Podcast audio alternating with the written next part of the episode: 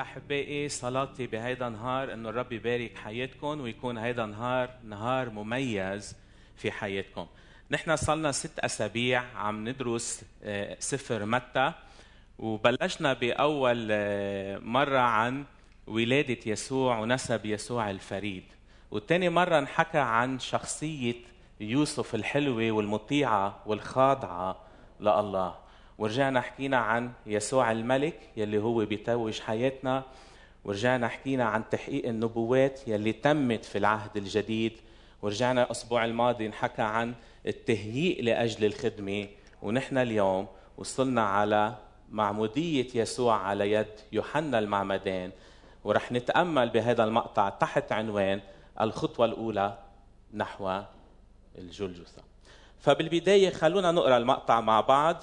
من متى 3 13 الآية 13 للآية 17 حينئذ جاء يسوع من الجليل إلى الأردن إلى يوحنا ليعتمد منه. ولكن يوحنا منعه قائلا أنا محتاج أن أعتمد منك. وأنت تأتي إلي؟ فأجاب يسوع وقال له اسمح الآن لأنه هكذا يليق بنا. أن نكمل كل بر حينئذ سمح له.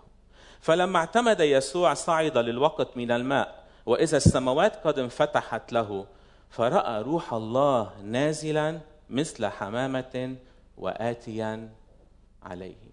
وصوت من السماوات قائلا هذا هو ابن الحبيب الذي به سررت. خلونا بالبداية نغمض عينينا ونصلي ونقول له للرب يبارك هاي الكلمة وتكون يا رب بركة على حياتنا. نعم يا رب بهذا النهار الجديد نشكرك لأنك أنت معنا. نشكرك لأنه بتهتم فينا وبترعانا. نشكرك لأنه في وقت وجعنا وحزننا وألمنا أنت بتكون حدنا عم تشجعنا عم تقوينا. شكرا لأنه أنت متت لأجلنا لأجل تعطينا حياة تعطينا يا رب معنا لحياتنا. أرجوك يا رب كون معنا بهيدا النهار كون معنا بهيدي الفترة. باركنا بارك الكلمة واجعلها تكون بركة يا رب ومثمرة في حياتنا. باسم الآب والابن والروح القدس. آمين. أحبائي كان يوحنا في الجليل وإجا إلى نهر الأردن ليتعمد, ليتعمد على يدين يوحنا. وكان يوحنا بهيدي اللحظة عم بيعمد للتوبة. ويسوع لمن اجى من الجليل إلى الأردن بالآية 13 حينئذ جاء يسوع يسوع من الجليل إلى الأردن إلى يوحنا ليعتمد منه. جاء يسوع ماشيا من الجليل ما يقارب الستين ميلا إلى مقطع الأردن بالقرب من مدينة أريحة حيث كان يوحنا يعمد للتوبة والسؤال هنا هل كان يسوع بحاجة إلى التوبة وإلى معمودية يوحنا حتى تنغفر خطاياه؟ أحبائي كلا لم يكن يسوع بحاجة إلى التوبة لأنه بار ولم يعرف خطية ولا غش فيه فبرسالة يوحنا رسالة عفوا كورنثوس الثاني الإصحاح الخامس 21 أنه جعل الذي لم يعرف خطية خطية لأجلنا لنصير نحن بر الله فيه. فلاحظت في الآية أنه لم يعرف خطية ولكنه جعل جعل الله الرب يسوع خطية لأجل شو؟ خلاصنا نحن. وبيوحنا بيقول وتعلمون أن ذاك أظهر لكي يرفع خطايانا وليس فيه خطية وليس فيه خطية. فإذا الرب يسوع لم يكن بحاجة إلى معمودية يوحنا لتطهيره من خطاياه ولا إلى توبة. طيب ليه؟ ليه الرب يسوع كان بحاجة إنه يتعمد؟ لأنه كان بده يبلش بأول خطوة نحو الجلجثة. ولمن وصل ووقف قدام يوحنا وتمت المواجهة بين يسوع ويوحنا المعمدان. وأكيد يوحنا عرفه لأنه إذا هو كان ببطن أمه ببطن اليصابات وإجت مريم وعرف يسوع فكيف هلأ؟ فهو عرفه. وأخذ موقف إنه بده يمنعه ويقول له كيف بدك ياني أنا عمدك؟ وأنا من شوي كنت عم أقول إنك أنت أقوى مني من شوي كنت عم أقول إنه أنا ما بقدر ما لي حق إني فك لك شريط حذائك جاي تطلب مني. أنا عمدك مع إنه أنت يا يوحنا كنت جاي لتمهد الطريق قدام الرب. وكنت عم تقول الذي سيأتي من بعدي سيعمدكم بالروح والنار. وفوق هيدا كله منعه أنا محتاج أن أعتمد منك وأنت تأتي إلي. أنت البار أنت الذي يغفر الخطايا أنت اللي جاي تعطي أنت اللي بتعطي القوة أنت الناس يلي هي جاي تلجأ لك بحاجة تلجأ لك حتى أنت تغفرهم خطاياهم. أنا بدي أجي عمدك. ففي الآية 15 جاوبوا يسوع وقال له اسمح. مستخدما بكلمة اسمح فعل الأمر بسلطان لأنه كان يسوع متفوق على يوحنا. لأنه الرب يسوع كان متفوق لأنه كان في عنده هدف كان في عنده رغبة يجي. اجى ستين ميلا ماشيا لأجل أنه يبدأ بأول خطوة نحو الجلجوسة ومثل كأنه الرب عم بيقول له ليوحنا أنت بتعرف أنا ليه جيت. وأنت بتعرف إنه أنا لازم أسلك طريق الجلجثة. وأنت عم توقف قدامي وعم تمنعني إني آخذ أول خطوة اتجاه الصليب نحو الجلجثة. وأنا وعم بقراها رجعت هيك اجى على راسي المشهد وقت كان الرب يسوع عم بيغسل الأرجل للتلاميذ. ووصل لعند بطرس. وقال له بطرس حاشا لي يا رب أنت بدك تغسل لي إجري؟ ما بقبل. فكان جواب يسوع له إن كنت لا أغسلك فليس لك معي نصيب. بهذا المحل الرب يسوع أعطى جواب وقال له لبطرس الجواب وكان جوابه واضح وصريح إنه إذا أنت ما بتسمح لي غسلك أنت ما راح يكون لك معي نصيب. فقال له بطرس اغسلني كلني سوا. كان يسوع مدرك وكله عند الإدراك عنده كل الإدراك إنه بده يتمم مشيئة الله. فالمعمودية كانت هي الخطوة الأولى نحو الجلجثة ليتمم عملية الفداء ويتمم خطة الله لخلاص الإنسان. لذلك قال له ليوحنا اسمح الآن لأنه هكذا يليق بنا أن نكمل كل بر. ولاحظوا أن الرب استخدم مش صيغة المفرد دعني أكمل لا.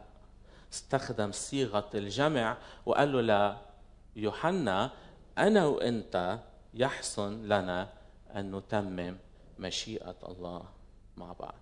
وكلمة بر بالترجمة الأصلية جاية مشيئة. الله. طيب شو هي مشيئة الله لحياتنا؟ شو هي مشيئة الله يلي الرب يسوع بده يتممها؟ شو هي مشيئة الله يلي الرب يسوع مستعد إنه ينفذها؟ فأول شغلة الله يريد أن الإنسان يعرف الحق. بتيموساوس الأولى 2 4 الذي يريد أن جميع الناس يخلصون وإلى معرفة الحق يقبلون. فالله يريد أن جميع الناس يجوا للتوبة يقبلون إلى التوبة وأن يدخلوا في العهد الجديد معه وأن يعرفوا الحق والحق يحرر الإنسان. بأفسس إن كنتم قد سمعتموه وعلمتم فيه كما هو حق في يسوع أي تلقيتم تعليما مطابقا للحقيقة في يسوع. أن تخلعوا من جهة التصرف السابق الإنسان العتيق الفاسد بحسب شهوات الغرور والغرور يعني الخادعة شهوات التي تخدع وتتجدد بروح ذهنكم روحا مقصود فيها وعقلا وتلبسوا الإنسان الجديد المخلوق بحسب الله في البر وقداسة الحق. فأحبائي الله يريد أنه كل الناس تعرف الحق. اثنين الله يريد المصالحة. فبرومية خمسة ثمانية ولكن الله بين محبته لأنه ونحن بعد خطاة مات المسيح لأجلنا. فبالأولى كثيرا ونحن متبررون الآن بدمه نخلص به من الغضب. لأنه إن كنا ونحن أعداء قد صلحنا مع الله بموت ابنه فبالأولى كثيرا ونحن مصالحون نخلص بحياته. وليس ذلك فقط بل نفتخر أيضا بالله بربنا يسوع المسيح الذي نلنا به الآن المصالحة. فبسبب خطية آدم أصبح الإنسان عدو لله يفعل الخطية والشر في استمرار. كل يوم يزيد من شره ويزيد من خطيته. قدام عيون الله أمام عينيه. ولكن الله يحب الإنسان.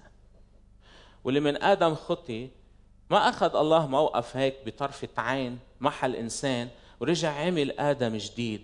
لا. الله بحب خليقته وما بيستغني عنها. فمشان هيك كان في خطة من الله لإعادة الإنسان ويسترجع خليقته ويشيلها من العبودية للحرية ويكون معهم عهد أبدي ولا حدا بيقدر يقدر ينزع هيدا الشيء من إيدين الله لأنه هو بيحب الإنسان. والله يريد إنه يكسر العداوة بينه وبين الإنسان. ملاحظة صغيرة وانتبهوا إنه الله ولا يوم هو كان العدو للإنسان. بل الإنسان كان كل يوم بشره بخطيته عم بيزيد عداوته لله. فمشان هيك كان في موقف من الله يريد المصالحة فصلحنا معه. يعني كان في كائن آخر هو فات بيناتنا يلي صالحنا معه يلي جمعنا معه يلي يلي وقت كنا نحن أعداء صلحنا يسوع بنفسه على الصليب لذلك صرنا ندعى أبناء وليس أعداء. فمشان هيك الله يريد المصالحة. بده إياك تنتقل من محل يلي كنت فيه عدو وتصير ابن لإله. بكولوسي بيقول وأن يصالح به الكل لنفسه عاملا الصلح بدم صليبه وبواسطته سواء كان ما على الأرض وما في السماوات وأيضا في كورنثوس بيحكي ولكن الكل من الله الذي صالحنا لنفسه بيسوع المسيح وأعطانا خدمة المصالحة. فالله بده يصالحنا. فالله بده إيانا نكون أبناء لإله ومش بس هيك أعطانا خدمة المصالحة. لأت نحن نكون في حضن الله ونكون أبناء فنحن قادرين نكون عم نجمع الناس ونخليهم يتصالحوا. مع الله. ثالثا الله يريد لنا حياة الأبدية. بيوحنا 3 16 الآية المشهورة لأنه هكذا أحب العالم الله العالم حتى بذل ابنه الوحيد لكي لا يهلك كل من يؤمن به بل تكون له الحياة الأبدية. انتبه نحن ما علينا أي عبء. الله أخذ العبء كله سوا هو حطه هو على كتافه. هو اللي تجسد هو اللي عاش بيناتنا هو اللي تألم هو اللي انصلب هو مات هو دفن لأجل إنه يحررنا من خطيتنا ويحررنا من قبضة إبليس. وقام في اليوم الثالث منتصرا حتى ينصرنا معه فأعطانا حياة الأبدية. الله يريد لنا حياة أبدية وهذه الحياة لن ننال ما بناخذها لن ننالها إلا بواسطة الإبن. أحبائي علينا أن نؤمن بيسوع لكي ننال الحياة الأبدية. رح خبركم الحياة الأبدية لما يكون أنا في محضر الله لأنه هو مصدر الحياة. ولما يكون هو مصدر الحياة يعني ما في موت. فهو حي... فهو للأبد فأعطانا الحياة الأبدية لأنه نحن رح نكون في محضره. رح نكون كلنا مع بعض مجتمعين عم نسبح وعم نمجد الله. بهذا الوضع اللي نحن فيه هلأ كلنا في الحجر. ومين ما بتسمعوا بيقولوا مشتاقين نحن نتلاقى مع بعض. اشتقنا نيجي على الكنيسة اشتقنا نقعد مع بعض اشتقنا نعبد الرب مع بعض. بس بدي أقول لك بالحياة الأبدية رح نكون مع مع بعض على طول. وما في شيء رح يفرقنا. ما في شيء رح يفصلنا رح نكون كلنا حوالين الخروف المسبوح عم نسبح لإله ونمجده. بيوحنا 6 4 الحق الحق ويسوع عم بيقول لنا الحق الحق الحق وشدد عليها. أقول لكم من يؤمن بي فله الحياة الأبدية. رومي 6 6 23 لأن أجرة الخطية هي موت أما هبة الله فهي حياة أبدية بيسوع. المسيح بالمسيح يسوع. فأنت عليك تختار.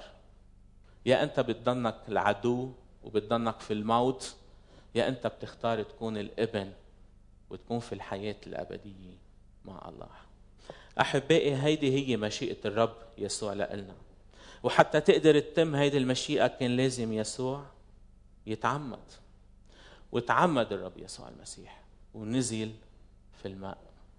وفي اللحظة اللي طلع فيها انفتحت له السماوات.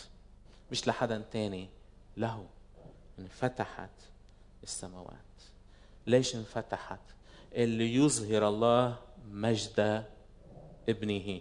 في مشهد فريد من نوعه كان الروح القدس نازلا مثل حمامة عليه واتيا إليه عليه. ليمسحه ملكا وملكه إلى الأبد إلى الأبد. ففي العهد القديم كان الملك كان الملك يمسح من قبل النبي وكان يدهنه بالزيت حتى ياخذ قوة الروح القدس. فإذا بتجوا على قصة شاول لأنه مطع الله واللي من الله اختار داود شو بيقول الكتاب؟ وفارقه لشاول روح الله. فلمن كان يمسح في العهد القديم كان روح الله ينزل على الملك. فمشان هيك الروح القدس أتى عليه آتيا عفوا عليه ليمسحه ملكا. فعمل الروح القدس وصوت الله يلي طلع من السماء هذا هو ابن الحبيب الذي به سررت لا يمكن فصلهما. لأنه المشهد كامل الثالوث موجود فيه. ما فينا نشيل الله ونترك الرب يسوع والروح القدس وما فينا نترك يا رب يسوع والله ونشيل الروح القدس لأنه المشهد كامل. والفكرة الفداء والخلاص هي فكرة إلهية بعيدة كليا عن مشيئة والرغبة البشرية. لأنه الله يريد. لأنه الله يريد أن يحرر الإنسان ويخلص الإنسان. والرب والله بهذا المقطع استشهد من أيتين مركبتين من العهد القديم. فقال هذا هو ابن الحبيب الذي به سررت أو الذي به رضيت. ونجد في هيدي الآيتين في العهد القديم من مزمور الموجودين في مزمور 2 سبعة قال لي أنت ابني أنا اليوم ولدتك. والمعروف عن هذا المزمور أنه كان يستخدم لتنصيب الملك وكان بهداك الوقت المزمور كان عم يحكي عن الملك داود الذي أقامه الله ملكا وأعطاه عهد جديد عهد داود الجديد أي أن الله سوف يملك إلى الأبد. وهيدا يملك إلى الأبد. كان الوعد في الرب يسوع الملك الذي سيملك إلى الأبد.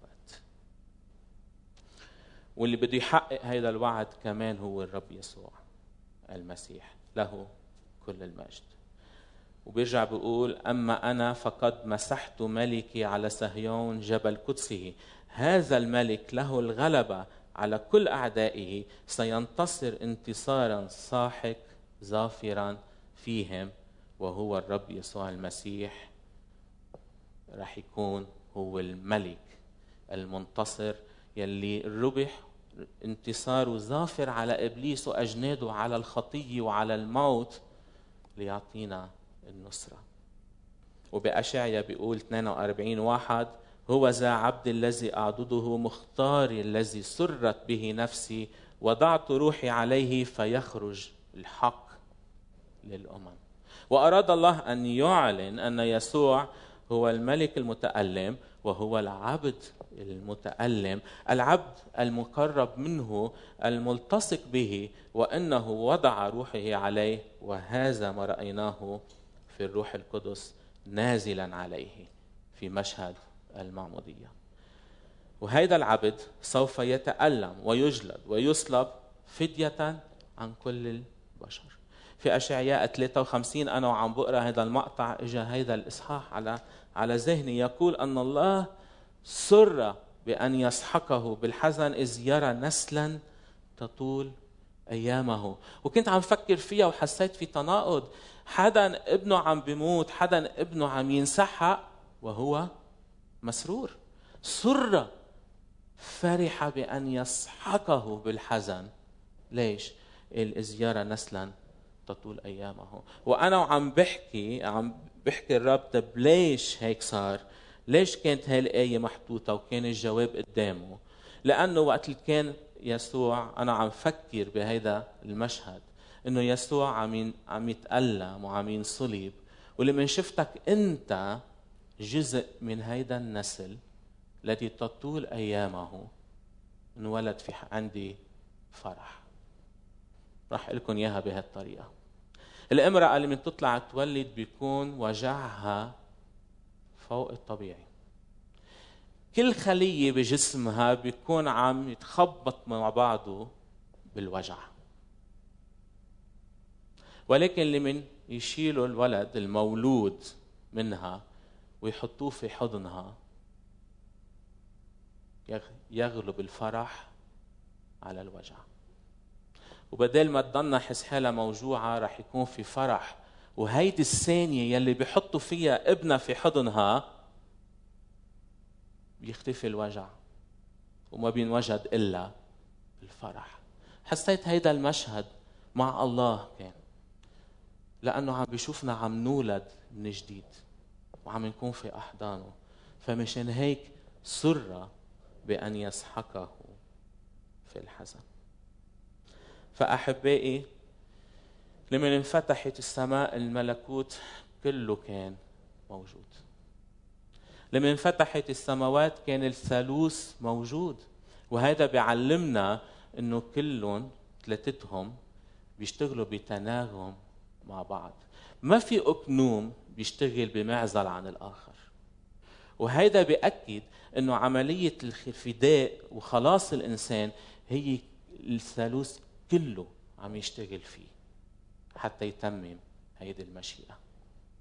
وبتعرفوا هذا بيعطي انطباع إنه إذا كل حدا منا آمن في المسيح ستنفتح السماء. مش لأنه إيه، الله بده يقلنا أنت العبد المتألم لا. لأنه بده يكون عم تفرح السماء فيك. باللحظة اللي بتآمن وبتتوب وبتقول له للرب رح تفرح السماء فيك أحبائي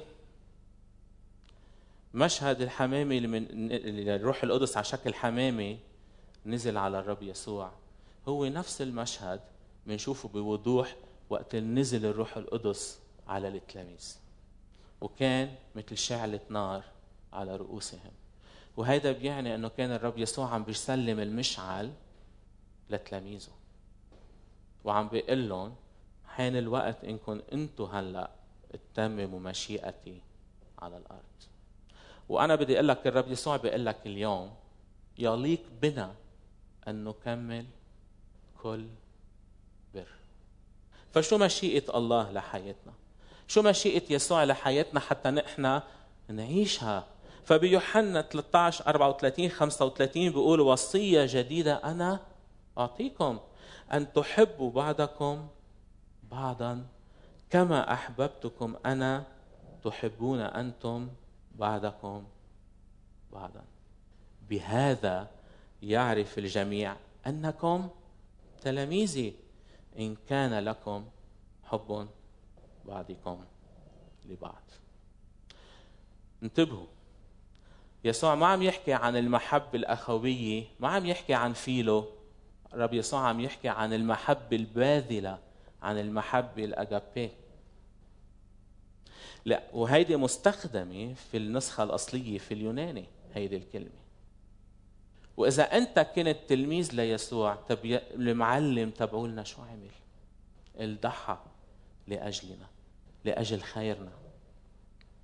فإذا نحن كان عندنا المحبة المضحية لأجل بعض هيدي شهادة إنه نحن تلاميذ المعلم. لأنه هو عملها قبل. ولا مرة طلب منا شيء نحن نعمله هو ما عمله.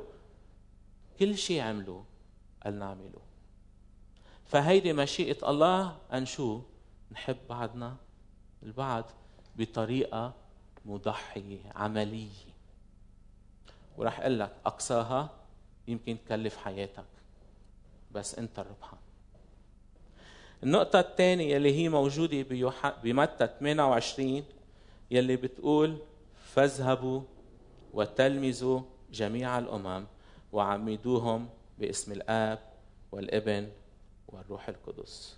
وعلموهم أن يحفظوا جميع ما أوصيتكم به. وها أنا معكم كل الأيام وإلى قضاء الدهر. فالرب يسوع أعطانا مأمورية عظيمة نقوم فيها. كنت عم فكر اذهبوا إلى العالم أجمع فقلت يا رب أنا بدي أطلع بطيارة روح على الأردن انزل على مصر أطلع على السودان روح على تركيا أطلع على أرمينيا روح على أوروبا ما بلحق أعملهم. فكيف أنا اذهبوا إلى العالم أجمع؟ طب كيف بدي طبقها؟ كيف بدي أعيشها بهالطريقة؟ وإجا على ذهني أعمال الرسل واحد ثمانية وتكونون لي شهودا في أورشليم اليهودية السامرة. وإلى أقصى الأرض. فبدك تبلش ببيتك. فالمأمورية العظمى مش مش برات بيتك جوات بيتك. ومن بعدها جيرانك وقرايبينك. ومن بعدها المجتمع الكله اللي حواليك. كان في 12 تلميذ ال 12 فتلوا المسكونة. وكلمة الله موجودة في كل العالم لأنه بكل العالم في تلاميذ. بدك تخدم الملك؟ هل أنت مستعد تكون في خدمة الملك؟ هل أنت مستعد إنك تاخذ أول خطوة؟ نحو الجلجثة مش لفداء الإنسان لخلاصك. هل أنت مستعد؟ ما فيك تخدم الملك إذا أنت ما كنت منتسب للملك. ما فيك تطبق تعيش مشيئته في حياتك إذا أنت ما كنت أعلنت هيدا الملك هو رب على حياتك وانت ما توجته على حياتك. فبدي شجعك اليوم بدي ادعيك خذ خطوة. أنا بعرف إنك أنت عم تشعر بحزن بعرف إنك عم تشعر بألم بعرف إنك أنت موجوع أنت مجروح وبعرف إنك أنت فرحان. فاليوم خذ هالخطوة. قل له للرب بدي توجك على حياتي بدي إياك تكون الملك على حياتي بدي إياك تكون السيد على حياتي وأنا بدي أعيش لإلك وطبق كلمتك. واعيش مشيئتك في حياتي. خلونا بالنهاية نغمض عينينا ونصلي ونقول له للرب شكرا لك. شكرا لأنه أنت اتجهت نحو الصليب كرمالي لتخلصني. أنا الإنسان الشرير المليان خطية المليان إثم. قبلتني مثل ما أنا. غيرتني. نظفتني من كل خطية. وعملتني إنسان جديد. إنسان بيعرف يحب ما بيحقد إنسان بيحكي الصدق ما بيكذب. إنسان بيعرف يحب ما بيغش. نعم يا رب شكرا لأجل عنايتك. شكرا يا رب لأجل اهتمامك فينا. شكرا لأنه أنا اندفع حقي دمك على الصليب. تألمت لأجلي. انوجعت لأجلي. كل جلدي يا رب يمكن كنت عم تقول اسمي واسم كل واحد منا وأنا أكيد كنت عم تقول اسم كل واحد منا. شكرا يا رب لأنه انصلبت على الصليب. شكرا لأنه انوضع على رأسك إكليل شوك. شكرا لأنه انطعنت بالحربة. شكرا لأنه هذا كله كان لأجلي لأجل خلاصي لأجل أنك تعطيني حياة أبدية لأجل أنك تصالحني وتجعلني ابن لإلك.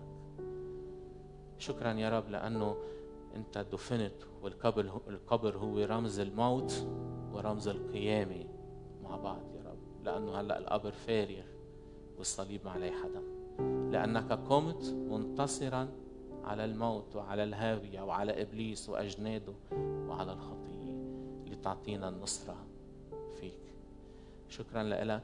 وقد ما نشكرك يا رب ما رح نقدر نوفيك على اللي عملته لأجلنا. باسم الآب والابن والروح القدس. آمين.